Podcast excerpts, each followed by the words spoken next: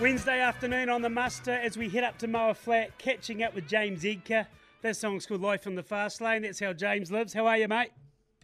Very good, thank you, Andy. Yep, no what introduction. introduction. Always work on uh, speed and power up here, and the more speed and the more power, the better. That's the way to think about things. How's everything going?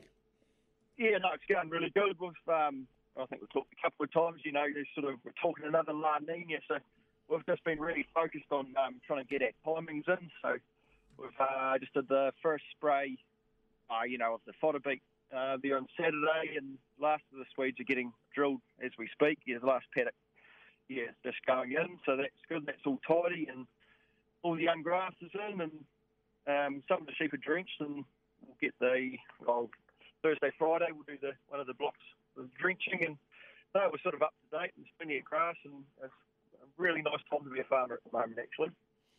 Yeah, I went for a drive to Wyndham yesterday, caught up for mate, and I couldn't believe the tucker. And I said to him, "How are you keeping on top of it?" And he goes, "It's a real struggle. Like they're doing as much baleage as they can.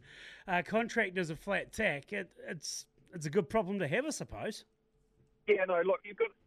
I've always said you've got to enjoy when times are good because, you know, as everyone knows, there's plenty of times when you do your feed budget and it doesn't work, or you're scratching your head, or something's going wrong. So sometimes you just got to stand back and you know, and just enjoy it when things are going well. We've um, locked up probably the bonus we're going to need for the winter. We try not to make excess too much. Uh, we'd rather carry a bit more crop forward if we can.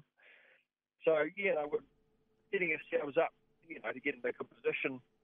Yeah, no, it's, it's good. It's, it's really enjoyable to actually be on the front foot because it feels like the last 18 months we've been chasing our tail. Have you been getting those electrical storms over the last week? Yeah, they've been all over the show. Um, we've, we haven't had a big one. The Moa Flat Water Scheme, they got 56 mils there last week, and we got 16 that day. So we've sort of missed everything that's been damaging, which is good, and, and picked up enough rain to, to keep things ticking away. So, yeah, we've been lucky. But there's certainly been some yeah, big, big rainfall amounts up here, and it's yeah, just the luck of the draw where they where they end up. Would you say your rainfall's on a par with where it normally is, given the dry autumn? I think we're still behind. So as I, so last time we were talking about this about a month ago, we were 400 mils behind, and I think we had we've had about 113 this month. So we're still actually behind up here, um, but it's looking like a, a wet week coming up. What would you say your average rainfall is? We're about 950. So they work from Ettrick, uh, from the top of Ettrick, you it's an inch less. I think Nelson Hancock told me that one day. But yeah, yeah, something like that. James, there's a lot happening at the moment, but we're keeping it glass half full. Um, you'd like to have a bit of a say on this as well.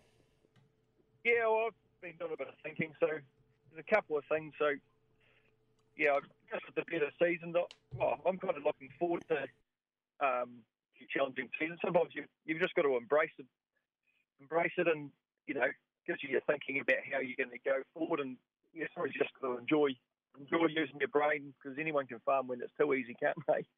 But um, the main thing we were, I was going to say, look, I think within the next 10 years, the government will actually be um, trying to increase their production on farm. And the reason I say that is I think you're just going to get through this next little bit, you know, hopefully next 18 months. And then, because we're losing a billion dollars a month so that's our trade deficit at the moment. So that's you have to basically borrow that. So because we're losing a billion dollars a month, at some stage we're going to have to actually get sell some more stuff. And what are we going to sell? Well, it's going to be either dairy production or sheep and beef or forestry or the primary sector. So and I think um, they can't kill us. So just, we're just going to have to hang in there for a little bit. And yeah, I was, yeah, I think it's just massive um, positivity long term around the industry. I mean, we've just gone over 8 billion people in the world. And I don't know about you, Andy, but you have to eat, don't you? Well, if you don't eat, you die.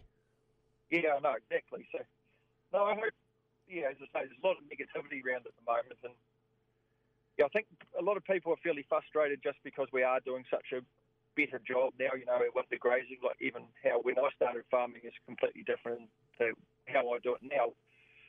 So it's really just getting getting through this little piece here, and I sort of feel like the socialists are about to run out of someone else's money, from the old saying.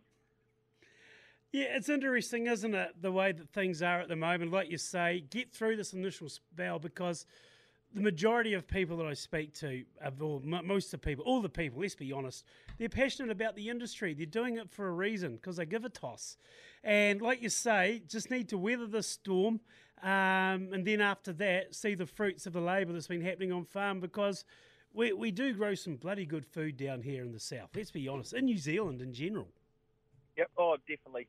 And how nice is it? And, you know, um, drive past a dairy farm full of, you know, really nice dairy pasture and animals and you know they're all healthy and happy. And it's the same with the sheep. You know, you drive past a paddock of sheep with some quite good lambs, of course, at about now, and yeah, you just got to take the enjoyment out of it. And yeah, they won't they won't kill us, Andy.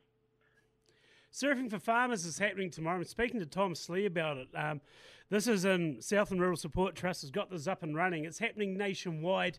Just a good chance as well. Like go and have a yarn with people. By all accounts, it's going to go. It's just going from strength to strength.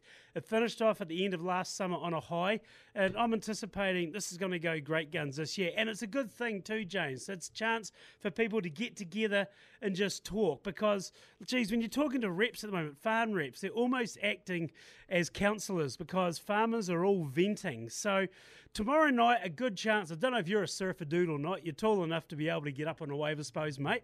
But um, just to get along there and do these things and just catch up with other people and just have a yarn. Oh, definitely. Yeah, I was um, talking to a shearing contractor, and he said he went to the one at um, Point. Brilliant. He said just had the bloody awesome day. He yeah. said, um, you know, he said afterwards and had a couple of tins and chewed the fat with of guys he didn't, you know, know but now knows. And he said he just had an awesome day and couldn't wait for it to happen again, you know. So, yeah, I've certainly had, heard some really good feedback, and he did actually invite me to go and stay at his place over there next time it's there, and I must I must go away. Actually, I've never had a crack on a surfboard, but I've certainly done a bit of wakeboarding and a few different bits and pieces like that. Yeah, when you're growing up, so how yeah. hard can it be? um, famous last words, lad. I'll leave it at that. Yeah, have you had a crack, Andy? Uh, a surfing as such, no. I was a boogie board warrior. Like when I was a young fella, myself and a mate, we bought an HT Holden um, in Gippsland Victoria. And we ended up at Airlie Beach with uh, 10 days' work as daughter to salesman and surfers thrown in. But he actually bought a surfboard in Coolangatta and um, had to go, had to go up at Airlie Beach as well. But oh, it just wasn't my wasn't my jam to be honest. But um, yeah, I don't, I don't know. It's just a great chance for people to get out and about, mate. Like we say. Oh no, exactly. No, that sounds like there'd be plenty to that tale. There's a wee bit to unfold there. That's a story for another day. Hey, James Edgar, thanks very much for your time on the muster as always, mate. Have a great week. Uh, you too. Thank you. James Edgar there. Glass half full approach. I love it. It's something we can't talk about enough at the moment, too. Coming up next on the muster, Wednesday afternoon, Bryce McKenzie from Groundswell.